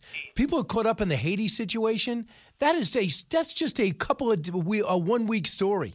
This has been an eight month uh, de-escalation of all things security. Yeah, and the thing is, we all know that getting something done on Capitol Hill is going to take a miracle. Republicans have controlled White House, House, and Senate. Democrats have controlled White House, House, and Senate, and it hasn't gotten done. I mean, it, we we have to call on our lawmakers to get their act together to actually get something long term done. But knowing that, what President Trump did was a lot of executive orders and things that he could do. The president has that power. President Biden has the power to use executive orders. He has done that quite a bit, and it's it's the one thing that presidents can kind of do when Congress can't get its act together. So President Trump had done a number of things with the border that the people who work there, nonpartisan, part of border control or whatever their job is, said actually scaled back the numbers. We get numbers from these agencies that are nonpartisan agencies, it's just data. And just looking at data, not through the lens of a party, you can tell the difference between a year ago and now. So there are actions that a lot of people think that the uh, government could take. And as we've talked about, there are Democrats and Republicans alike begging this administration for help on a daily basis in that region. So, uh, Shannon, so the other big story this week and next week is going to be the bipartisan bill at 1.2 trillion and the 3.5 trillion. John Vandehei of Axios weighed in on what the problem is and what is at stake for this president. A lot of advisors in and around the White House are worried that the president might have been too greedy in going for the $3.5 trillion deal in addition to the infrastructure plan at the time, he really wanted to sort of be up there with LBJ and FDR in terms of the reach of what Democrats could do with full Democratic control. And now they're worried uh, that it's backfiring, that it's making it a lot harder to get some of these priorities done that might have been able to get through in smaller chunks when you try to wrap them into one big package. And what happened is you're trying to do that, and you're trying to do infrastructure, and you have to lift the debt limit. Uh, that's a lot uh, for Washington to do, uh, especially when you have such narrow majorities. And now, you know, some uh, people in the White House worry we might not even get it done this year. Uh, it could get pushed into next year. You push these things into next year, into an election year, it only complicates uh, matters. And so we'll see. There's still lots of negotiations uh, going on. It's pretty hard to see that they're ever going to get anywhere near the 3.5 trillion, but there's still lots of talks about maybe getting about half of that. Uh, I guess, but the 1.2 is a different story. That's something that's got 19 Republicans supporting it but in the House, they won't vote on it until they get the 3.5 if you're a, uh, a, a wild left winger. So I don't know if he asked for too much, but it's the Bernie Sanders agenda. Well, uh, and the thing is, Jim makes the perfect point there, which we all knew when the dust settled on this election in those Georgia runoffs. There is a very narrow margin in the House and Senate, which means you cannot do giant, big, sweeping things that don't have bipartisan buy-in. Um, when the Republic or the Democrats have an eight-seat advantage in the House, and it's basically a tie with a tiebreaker from the vice president in the Senate on everything else. You can't propose the Bernie Sanders plan. You can propose it, but you got to know it's not going to get passed. And for Democrats, they have some real internal headaches when you have the squad um, calling the shots over in the House because there is such a narrow majority for Democrats there. They have to listen to them, like doing things like taking away the Iron Dome defensive um, spending for our ally Israel. Um, so you think if you're going to be fighting about those kinds of things, you got to really manage your expectations because you just don't have the 30, 40, 50 vote margin in the House or even the five vote margin in the Senate that you would need to have to do something so sweeping um, and so massive at this moment in history when inflation is up. There are warnings about that across the board. Polling shows that people are very aware of that. They feel the difference in price in gas and groceries and all those kinds of things. All those things have to be factored in for the White House, and they're just going to have to admit their big, huge agenda, as they planned it, is not going to get done with the margins the way they are. It's just not going to in the way they hoped. And certainly, they don't have a uh, they don't have a Bill Clinton, this wonderful persuasive speaker, and Barack Obama, and he still had trouble because he didn't do a mm-hmm. lot of the work with the people that needed that uh, he needed their support, and he certainly didn't have Republican support.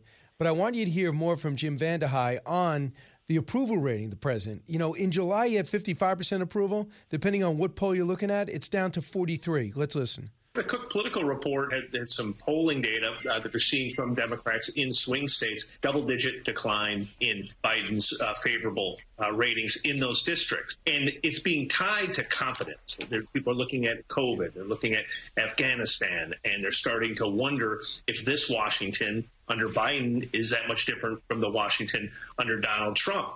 Uh, that's bad news, right, for, for the president because he ran on competency. He ran on his ability to help Democrats in swing states. A lot of this stuff can be ephemeral. It can change based on a victory here or a misstep there. But it's a troubling sign because you look at the national polling, and in a lot of it, you see him starting to decline below 50%, which is not where he'd like to be. And I think what the White House is thinking is one, they got to get through this mess of all these different bills and debt limits right now. But that if he can just get back to focusing on COVID and the economy, can you get COVID uh, rates? Uh, can, you, can you get the infection rates down, death down, and can you get the economy up and the stock market up, and people feeling better uh, about the economy, better about their jobs, better about their wages? That at the end of the day, that's probably uh, the make or break question for him on those two topics. So, uh, you agree with all that? Yeah, I mean, I think that people were promised uh, that the seas would come sort of we'd be back to Obama time where it'd be calm, no mean tweets.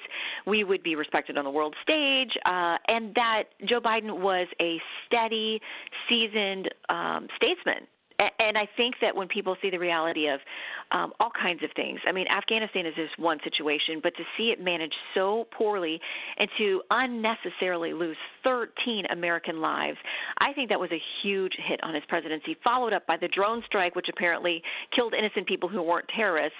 That, along with the other things we mentioned, the inflation, um, the inability, you know, the Washington gridlock, the border completely a disaster. And, you know, COVID is not signed, sealed, and delivered over. It just isn't. And so I think people feel like, gosh, we felt like we were voting for getting rid of the chaos and getting back to normal and things to be calm and easy and boring. And they haven't gotten that with Biden. So there are things that they could focus on, but they have got a very full table of uh, multiple crises. Some would argue of their own doing, some of these, and some are just things they haven't been able to get in con- control of. And, you know, Jim talks about them helping in certain swing districts and stuff. I think for a lot of people, um, they're going to want um, certainly the vice president and in some cases the president to stay away from their House races. Yeah. So the right now too. Uh, especially, but he's not taking many questions. He took two very soft ones today, and he talked about paying your fair share. Does he know in the in the news right now, maybe for the third time, is how after on his thirteen million dollars of income, he owes five hundred thousand dollars in taxes? Does he understand how? Does anyone brief him on that? Well, I think too that they just don't think that the mainstream media, by and large, is going to call them out on that stuff. So I, I don't think that they feel like they're in a defensive posture because they're like, eh, that's not going to get a lot of ink. I mean, you know, we look at the the Hunter stuff that is now coming full circle to be like, oh yeah, some of this stuff is actually legit, and we probably knew that a year ago, but we just told everybody it was Russian disinformation. They know how easy it is to manipulate the media, so or, or just to assume the media is going to help them and cover for them. So when it comes to stuff like the tax issue, I think they're just not that worried about it. I mean, they just don't Yeah. have a lot of concern. Shannon, do you know who's on your show tonight? Uh, I should know that, right? Um, but technically, the show is Saturday here on the East Coast, so I don't know who's on tomorrow's show. Oh, okay. Isn't that bad? But listen, um, we've got a lot of interesting stuff um, as everybody continues to track the search for Brian Laundrie and the Gabby Petito case. Um, I always find it's helpful. I'm sure you guys do the same thing to get local reporters in these areas Yeah. um, who have great intel and sources with local law enforcement. So we've got some of that coming up tonight. And of course, we're going to continue to go to our folks on the border, find out what's going there, um, and whatever the day brings us in the news cycle. So, so we understand that uh, Vice President Harris, instead of being at the border, she is going on the View, which is very similar. Uh, there evidently is uh, evidently there is a problem. Uh, Allison was saying that they have to keep tossing the commercials, so Uh-oh. we don't know what the issue is. You want? Let's listen to it. Can someone please apprise me of the situation? I need uh, the two of you to step off for a second. Okay. Ana and and uh, and And we're gonna bring you back later. Have to Okay. leave. Yeah. Yes. And we'll tell you why. More information later. It's a tease. We'll t- tell you why in a couple of minutes. So, couple of minutes. So, shall I introduce the vice president? Yes. Okay. So, vice president. No. Nope. Okay. Shall we dance? Let's do a tap dance. Let's do a tap dance.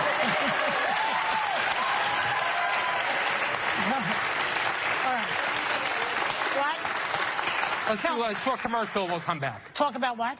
What, what else can we talk about for uh, hot topics? Okay. Oh. As we always do in television when we're in a tight spot, we'll be right back.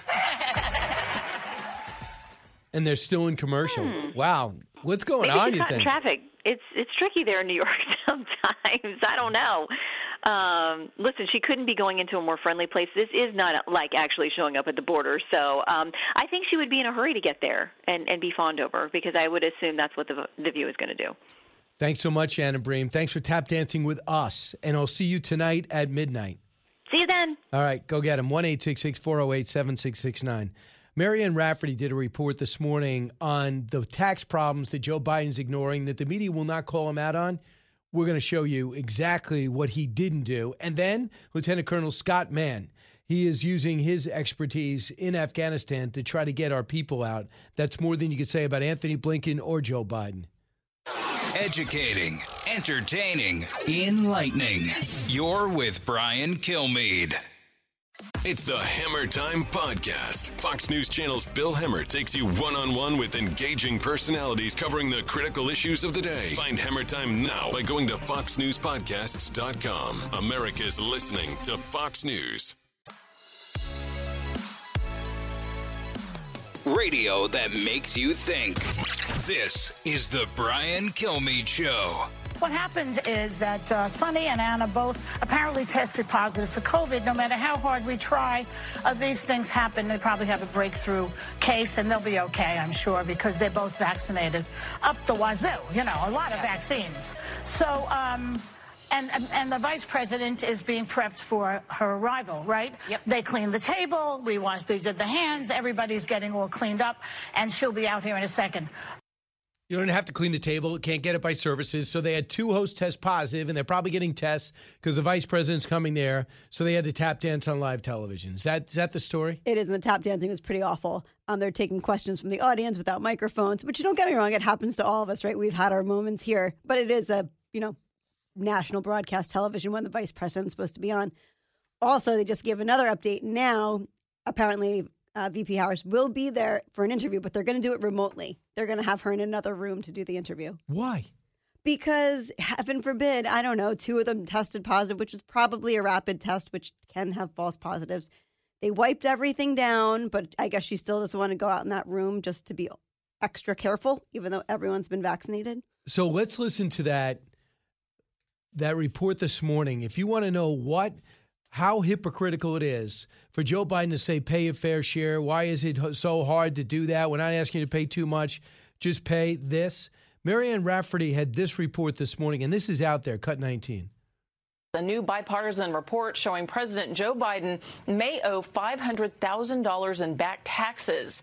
Tax documents from the Bidens showing they used an S corporation to reroute millions of dollars in taxable income, avoiding a 3.8% self employment tax, even though the president has made pressuring wealthy Americans to pay up a staple of his presidency.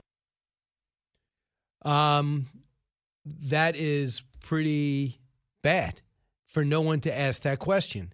I mean, every time Donald Trump stuff was in the paper, you would be nonstop, at least by to the press secretary. I would like to see if Jen Psaki is going to get that question today, because this is like the third time this has happened. So one eight six six four zero eight uh, 7669. So essentially, what he did, he got me $13 million. He forms a corporation, just like uh, if you have a side job to what you're doing. You want to make sure you pay taxes, but you want to do it at a corporate rate because it's less and it's fair. And then, of course, what you do too, if you do your own side things on whatever it is, whether it's Uber or something else, uh, if you're doing side things, what you do is you put it in a separate situation where you get taxed differently you still pay, and then you could write off travel. You could write off things necessary to do that job, whether it's to buy equipment, to do a side job if you're a construction person on down. He did his speeches and didn't pay $500,000. Just pay your fair share. Come on. From the Fox News Podcasts Network, download and listen to The Untold Story with Martha MacCallum. The host of The Story on Fox News Channel sits down with major newsmakers each week to get their untold story. Subscribe and listen now by going to foxnewspodcasts.com.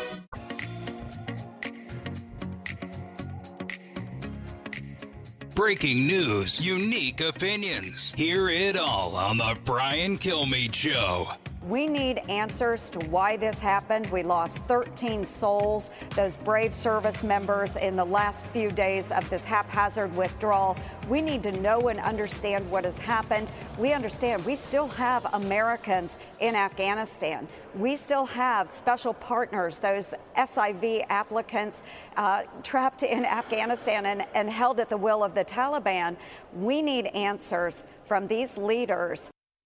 Uh, welcome back. That is Senator Joni Ernst, and uh, she's a veteran, Air Force veteran, and she does want answers. And we'll have a chance on the Armed Forces Committee to ask Secretary of Defense Austin, to ask Chairman of the Joint Chiefs of Staff Milley, what the hell happened? How did you leave all these Americans, allies, and green card holders behind? Lieutenant Colonel Scott Mann must be asking himself that question every day, almost since the moment we decided to leave in such a terrible fashion. He formed and coordinated Task Force Pineapple, a group of retired Green Berets, Navy SEALs, diplomats, and reporters, all helping to get Americans out. Uh, Scott Mann, welcome back. Hey, Brian. How you doing, pal? Good. More important, how are you doing? What kind of success are you having this week? Um, you know, I, I think it's it's frustrating, man, because there there is the environment has changed so much over there. You know, obviously the Taliban control the terrain, uh, and trying to get trying to get people out, particularly our you know our partnered special operations forces, uh, the Afghan commandos and things like. It's hard. Uh, what what I will tell you this too, and I don't think this gets talked about enough, is the the number of af- of volunteers, Brian from the special operations community, other combat veterans who have been on the phone with their partners since this happened a month ago. I mean, imagine being a 911 dispatcher and being on the phone for a month with a family that is being hunted by predators and quietly told when you pick up the phone call that no EMTs and no police are coming, do the best you can. Because that's what it feels like for these veterans right now who are doing this. Unbelievable. And now you're using land, right? You're not, uh, you have the, I guess we're getting out 25 people or something. We don't hear much about what the Taliban's letting go through the Kabul airport, but now you're looking for a land bridge. Well, I don't know. I mean, like I like you and I've talked about before. Like I'm not even going to hit the the the mechanisms that are that that are in play. What I will say is that it is uh, we're not giving up. You know that that, and it's not just pineapple there are dozens of groups of volunteers who are leveraging 20 years of experience and relationships and craft, and we're not going to give up. You know, we're going to honor this promise uh, because I'm telling you, man, we are on the precipice of a like a collective moral injury as a nation right now. And the other thing too that's not coming out that it, it and we're going to start talking about it more is these these people are being hunted and killed. I mean, there are there are executions underway that are there are atrocities in play right now that are beyond the pale. So there's when people say not the Taliban, they're very businesslike. Have they changed as far as you could tell? Uh, except for the fact that maybe they're more brutal than when they started. I mean, they are they are they are effectively executing. They've killed kids uh, of of our partnered forces. Um, they're they're walking people down and executing them, arresting them in the middle of the night, and they're just disappearing forever. Um, it is what's happening behind the scenes, and because you don't have a lot of media in the country, out of sight, out of mind.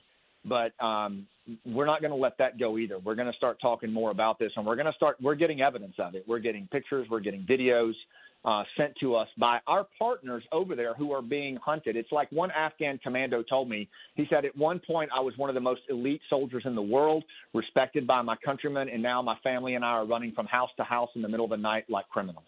Um, and and how does that happen? How do we how do we as a nation allow that to happen uh, to a partner nation um, after 20 years. I just it's it's it's heartbreaking. Does it kill you, Scott, too, that we're not seeing this in the news because we can't get we don't have the images out. I mean, we're keeping this alive on on TV, on radio, not because we have an agenda, but because it's the right thing to do. I feel like it's fading. Well, I, I, I, I worry about that. But then, you know, like I'm traveling around the country right now talking to people. And look, this is an apolitical issue. This is not Republican or Democrat. This is about honoring a promise. I mean, this is about our veteran population showing us what leadership looks like when there's an absence of political will, when there's an when nobody else is coming. Um, and and at that level, as I travel across the country, I have to say Brian, that people on both sides of the aisle are very put out by this. They they are not going away on it. And I really hope the administration steps back and recognizes this. Like this is not some up and down news event. Like this is a serious um, moral injury on the American people, and and it's being spearheaded by the veteran population. I don't see it going away. I don't see it fading in the news cycle because we're not going to let it. So, without jeopardizing anybody's identity, you, uh, we have uh, how many Americans? Do you have any idea roughly? We keep hearing around hundred. How many Americans are there, green card holders, let alone allies that you and your buddies have said have helped us out? I, I don't. You know, I think the numbers all over the place. You know, and that concerns me too. You know, the numbers are all over the place. I think it's more than hundred uh, for American citizens. But again, I'm I'm I'm I'm basing that off you know arbitrary reporting from our people as well, who have you know, admittedly their own limited vision of things. But we are, you know, we are in communications with our counterparts on the ground, and, and I think it, you know, it probably is more than that. And it also concerns me that that right now the only focus really with State Department is on American citizens and LPRs or legal permanent residents. I mean, I get that. That should be the number one priority. But what about, you know, there was an article today in the Wall Street Journal, I believe, Brian, that said that something like 3% of the SIV applicants, interpreters, and others got out of the country. And so we're talking like 100,000 eligible at risk Afghans who we promised to evacuate, 100,000 uh, are still in duress right now in that country. How many people working with? And by the way, talking to Scott Mann. He's putting together task. He put together helped put together Task Force Pineapple, a group of uh, retired veterans and others looking to get everybody out of Afghanistan because the president was in too too much of a rush to do so. Has the Defense Department give you ten, uh, besides rooting for you, which they're no longer writing working against you? Has the Defense Department done anything for you? Uh, you know, they've advocated uh, for this private-public relationship with state uh, and the interagency. Um, but as far as like, you know, there's no change in authorities or or anything like that that that I've seen on the private public front. Look, this is a this is a if it's a private public relationship, it's a it's a big emphasis on the private. I mean, the the the humanitarian effort, Brian, that's having to go. These people are they've sold their they've sold their belongings, they've sold their cars. They are running from house to house. They're out of money, they're out of food, they're out of water. Winter is coming to Afghanistan. You know what that's like. Um, and, and, and so, that, you know, we're having to push humanitarian aid into this country through the private sector alone. The American people are funding this, and these volunteer groups are the ones making it happen. Full stop. That is, that is exactly what's happening with this humanitarian effort. It is led by the private sector. Uh, so, right now, how many would people are you in contact with roughly over there? Oh, uh, thousands thousands. I mean, and, and, and again, it's not just pineapple. I mean, you have dozens and dozens of volunteer groups that are in touch with thousands of Afghans. And again, you know, a swag, general swag is probably in the tune of like a hundred thousand at-risk Afghans who um, are, are are eligible for what we promised to get out of there and we're left behind. And and so when you think about the disparate volunteer groups that are in touch with them, Brian, what makes this important to the government, and I hope they'll listen to this, is that these volunteer groups are not just a bunch of has-beens, you know, trying to look for relevance. These are people that worked there over a 20-year period. We know who these people are. We know where they are, and they trust us to help them move. And so, you know, we've already proven that these volunteer groups can play a critical role in helping to get them out. But we've we've just got it. We've got to broaden the relationship with state uh, and with DoD, and we've got to get we've got to get after this more. It's got to be more than just American and LPRs. We can do more than that. And right now, you know, for example, our partnered special operations forces in Afghanistan are in extreme duress. It's a national security risk for them not to be over here, and we need to get after it and get them out. So there is a still there's still a way to get people out, correct? And they're doing, going through the proper channels. Uh, is that virtually shut off now? I don't even know what proper channels are anymore. Let's say you want to go to the State Department and get someone in a Kabul, oh. Kabul airport and get them on a plane from Qatar that they're supplying. I don't think I don't think any of that's off the table. Um, I think the problem right now is the focus is on American citizens and LPRs only. Um, and I think a lot of the volunteer groups that are out there are actively working the the the, the, the at-risk Afghans. Um, and I, you know, I, I just, I don't, I don't feel the appetite from the State Department uh, or the broader USG on anything beyond American citizens and LPRs. And again, I fully understand that as a priority, but I find it hard to believe that the diplomatic arm of the United States government can only focus on that. I mean, you've got a very robust citizen liaison network that has proven its worth in its ability to know who these people are, where they are, and to leverage trust to help them move. Why can't we collaborate more deeply on ways to get them out? And particularly as winter's coming, we need a humanitarian corridor. We need to get food in there. We need to get water in there. We need medical care. I think something like five, in just in our community, five women have given birth in safe houses um, you know, with, with, with, with, with mobilizing just organic medical care any way we can. Um, and, and we, we, we're just better than that. We're better than that as a nation. And we've got to find a way to, uh, to keep from going off this moral injury cliff because we're, we're headed that way. So how do we, uh, for example, how are we ever going to get someone to work for us with us in other areas if we've already shown this lack of loyalty in Afghanistan?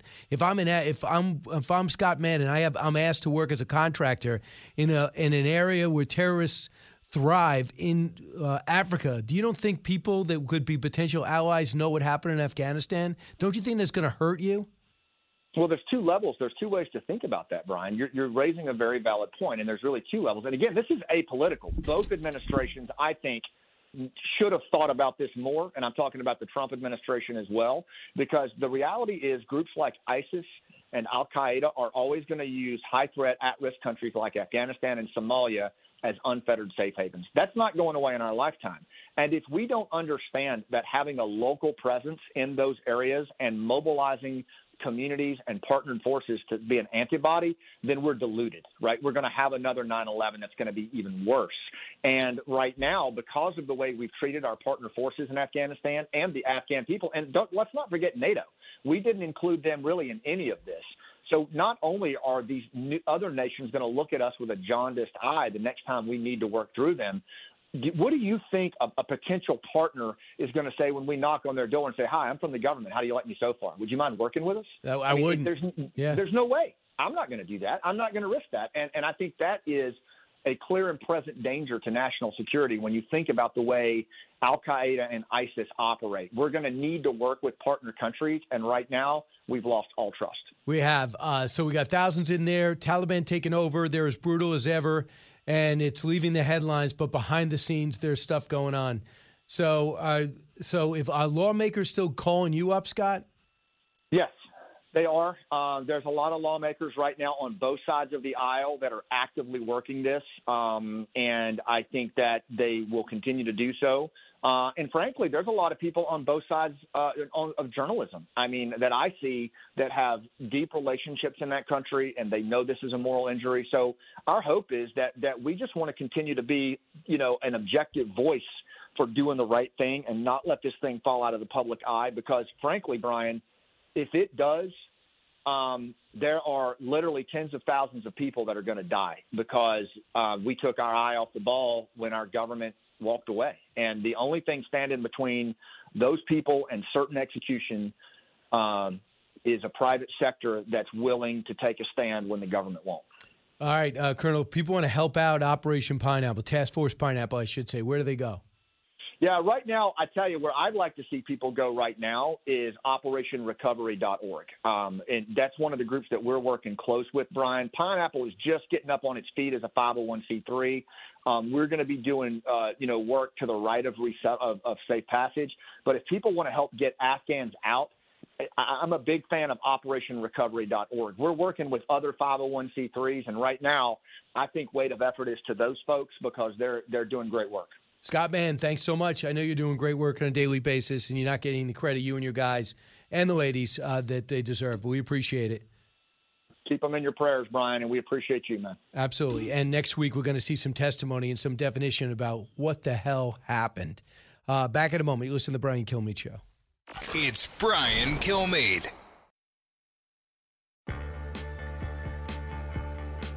The fastest three hours in radio. You're with Brian Kilmeade. We are thrilled at The View to welcome the first female vice president in American history, Kamala Harris. Yay! Okay. So,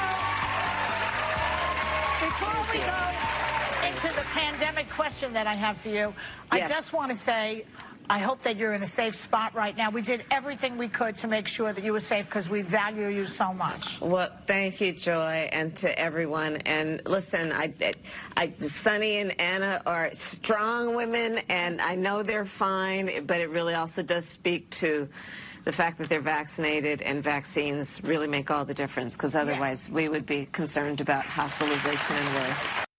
All right, that's a little of what's happening on The View, the chaos that happened. So it was 50 minutes, and they haven't even had him on, right? She just came on right now, and then actually, you, um, we just pulled. They asked her the first question about COVID, and they just asked her about immigration, which I think your head might explode when you hear the answer. Madam Vice President, we've been discussing those disturbing images of U.S. Border Patrol agents on horseback inhumanely corralling Haitians at the Texas border. Yeah. And you've been tasked with immigration. How do you, what do you, how do you explain this? Well, first of all, I've been very clear about the images that you and I both saw of those law enforcement officials on horses. I, I, I was outraged by it. I, it was horrible and, um, and, and deeply troubling. There's been now an investigation that is being conducted, which I fully support, and there needs to be consequence and accountability. Uh, the, human beings should not be treated that way, and as we all know, it also evoked images of some of the worst moments of our history where that kind of behavior has been used against the indigenous people of our country has been used against African Americans during times of slavery. Unbelievable. And, um, I, I can't even listen anymore. Uh, for, for that to be the first question, rather than 15,000 people stuck under a bridge, you're supposed to be handling this whole uh, border crossing. That incident aside, in the big picture, you dropped the ball. Why would you have one sanitized visit to the border all this time? We've had two Zoom calls and one visit to the region. Now we have a situation where people are coming from uh, 26 countries over the last six weeks. How could you possibly say this in control? Did you make a mistake in reversing all the Donald Trump policies? As reported, you had people urge you, and the administration urged not to do all that because it all could fall apart so quickly. Instead, she becomes interested in the job she was giving five months ago because there was an image there that she could jump on. And uh, I don't believe there was anything wrong. And I think if they do a just investigation, they'll find that. But as Tom Homan pointed out in an earlier part of our show, when your Secretary of Homeland, uh, Homeland Security already condemns you, the Vice President already condemns you, uh, what, cho- what choice, chance do you have of having an honest investigation? Need your union to stand up for you, and that's got to happen. So she is, uh, to me, the Democrats have no bright future as long as she represents that. Hey, go to briankilmeade.com. I'm going to be in Ponte Vedra, Clearwater. I'm going to be in West Virginia. And I'm also going to be uh, in uh, Orlando. So go get tickets. It's going to be Winning the War on History. briankilmeade.com. Pull up a chair and join me, Rachel Campos Duffy. and me, former U.S. Congressman Sean Duffy, as we share our perspective on the discussions happening at kitchen tables across America. Download from the kitchen table the Duffys at foxnewspodcasts.com or wherever you download podcasts. Listen to the show ad free on Fox News Podcast Plus, on Apple Podcast, Amazon Music with your Prime membership, or subscribe wherever you get your podcasts.